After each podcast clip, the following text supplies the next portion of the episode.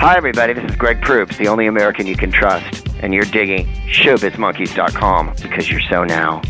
Around this town, I'm alright. around this town. I'm alright. I mean, no consequence when you playing with All right, so this is JD Renault with uh, the Winnipeg Comedy Festival and Showbiz Monkeys, and I'm on the phone with K. Trevor Wilson, who is en route on foot to the comedy bar. How are you, man? Good, brother. Yourself? I'm doing awesome. Uh, so the first time I actually got to see you perform uh, in a grand capacity was actually last year at JFL 42. Uh, got to Oh, see, right on. yeah, I got to see uh, like your whole like uh, one of the full shows that you did all on your own, and actually got to see you uh, just by happenstance opening for Patton and uh, Louis C.K. while I was there. Uh, Those were fun shows. they were fun. Uh, they were amazing, and uh, you're no stranger to uh, festival, the Winnipeg Festival. You're coming back again this year. Uh, what uh, what sort of uh, is the appeal for festivals for a comedian uh, at at your standing at this point? Because you're touring a bunch, you're getting to do uh, opening spots for bigger names, getting to do your own shows in longer capacities. A lot of comedians I talk to say they like festivals just because it's the chan- uh, chance they get to see their friends more often because you're kind of nomadic creatures sometimes. Uh, it's it, it's a good chance to meet a whole bunch of new people you probably haven't worked with. Uh, I mean, we're we can be pretty spread out in uh, in Canada as far as uh, you know people sort of stick to a region, so you tour a bit. But uh, there's people you see all the time, and then there's people you almost never see. So it's fun to work with them, and uh, you get to make new contacts, uh, new business opportunities. And then, uh, you know, a lot of these shows have a lot of history at them. Uh, you know, getting to perform at Just for Laughs, that's like going to the Super Bowl of comedy. And uh, coming back to the Winnipeg Fest, it's probably one of the uh, uh, better fests going on right now. And it's, I mean, it's, the the shows are always fun, and the parties are always good. Oh no, those are those are always fun. Uh, specifically, opening for uh, Patton and Louie, uh, which were really amazing shows and, and really large, you know, huge theaters. Uh, when you're doing comedy in a venue of that size uh, and opening for someone who, you know, the crowd is there to see them specifically, you're a, a pleasant bonus always. But do you feel like you cur- uh, curtail your act or is anything going through your head that you feel that you change or do differently when you can't necessarily see all the faces in a crowd? Uh, no, I just go up there and try to do the best show I can do. Uh, I figure they're gonna loan me their audience for a few minutes. I better make the most of the opportunity and try to impress the people. And uh, I want to set up, you know, Patton and, and Louie to have the best lead in as possible. You know, you, you, your first fear when you, you first step out there is, you know, don't tank this, but once you get the first laugh, it just uh, just becomes another show that's uh, with a larger audience. The crowd at the Patton show was so good, I had to remind myself to get off stage and give Patton his show back. Uh, you are a storyteller. You write longer bits, tell full, like longer than like two or three minute stories. A lot of times, sometimes they can go on for quite a while. Uh, when you're when you're writing a bit like that, and feel that you're going to start t- start telling it, and you feel like this is ready for the stage, uh, and you may be starting it at an open mic or somewhere shorter. Do you go in knowing I'm only going to tell one giant bit at one time, maybe in a five ten minute set, or does that get worked on in chunks over time? Or do you work them into longer longer sets or feel like they're fully developed already? Uh, I mean, when you first do it, you just sort of throw it up there and see how long it's going to take. And uh, if it's too long for the show, then you, you cut it short and wait till you have more of an opportunity to flesh out together. A lot of times things get uh, things do get worked on in pieces though, just the way they are. And then sort of my writing style is I'll I'll uh, put together a story, you know, and it, it's usually something that I've been, you know, just it's just it's a story I've been telling. It's a thing I say at parties that you know everyone keeps telling me to tell people and then I, I take out all the parts of that story that aren't funny, and then start uh, matching, you know, little floater jokes that don't have a home that might fit into that story, and start assembling pieces until I've got something I can work with, and then I slowly try to sneak it into my uh, longer shows in full to see how it holds up. Uh, Art of the Steal coming out soon. Uh, Has it? Uh, is that still sort of in the editing process, or do you know exactly when the release date is uh, slated for that? Sorry? Uh, the film, uh, Art of the Steal. Uh,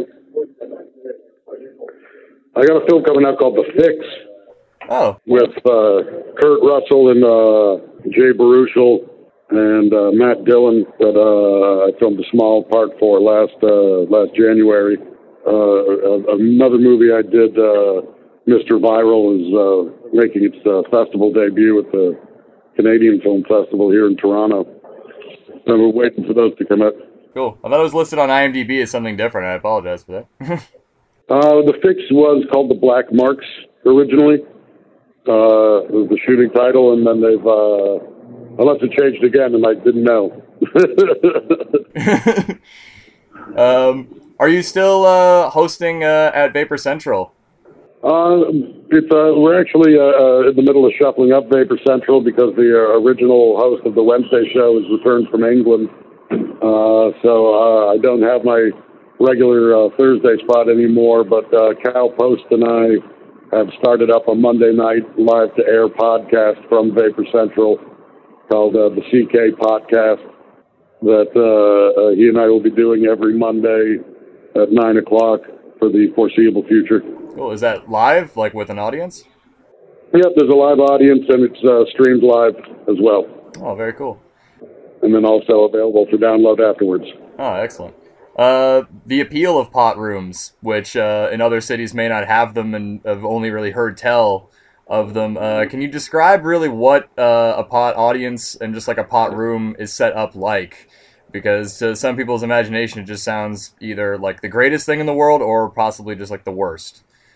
Uh, generally, lounges, uh, the purpose is mostly for uh, medicinal users to have a, a place where they can, you know, take their medicine but still be, uh, you know, surrounded by people to be social about it. And uh, there's about uh, six venues in Toronto right now that are 420 friendly as they advertise themselves. Uh, and all of them run comedy shows. And uh, in general, I find pod audiences to be very attentive but not energetic. They uh, they watch your show with a, great concentration, but uh, sometimes they uh, they're too high to remember to laugh. So they're smiling, but maybe not giving you the response you want. You got to watch for their shoulders. If the shoulders are moving, they're laughing internally. So you don't take it to heart if you don't hear the laughter, but if you can see movement, you know you're doing all right. The the first few times it was you know when when you'd get a really quiet audience it would it would affect you, but then you'd sort of find walking off stage that a number of people were complimenting you on the show, and it was just like that's weird. Why weren't you guys laughing? And as far as they knew, they were laughing. This is the delayed reaction. Sort of just it all rolls in after the fact. They might be laughing at the first comedian's jokes during the third comedian's act. Sometimes. Um, you uh, you have a Facebook group uh, called K. Trevor Wilson Adventure Squad Elite, Yes. uh, which is sort of the hub of where to find you and what to find out what you're doing at all times. Uh, I was immediately taken by the name because uh, I felt it, it feels like there's perks involved in joining that group that you get a you get a distinction. I'm trying to I'm trying to get decoder rings made up, uh, so that people can you know unlock secret messages. Uh, when I was putting together uh, when you know, when I first jumped on Facebook and started using it as a social marketing tool, uh, the, they had the the group pages set up, so I set one up for myself, and I I wanted to give it a name so that it yeah so it seemed like you were joining something uh, uh, more than it was an adventure squad elite just kind of came into my head. So anyone who signs up becomes automatically becomes an elite member of the adventure squad, which uh, re- really just means they get to find out they get invitations to my events. I like that. Well, it also it's just the subtext which implies that there is a K. Trevor Wilson Adventure Squad that is not elite.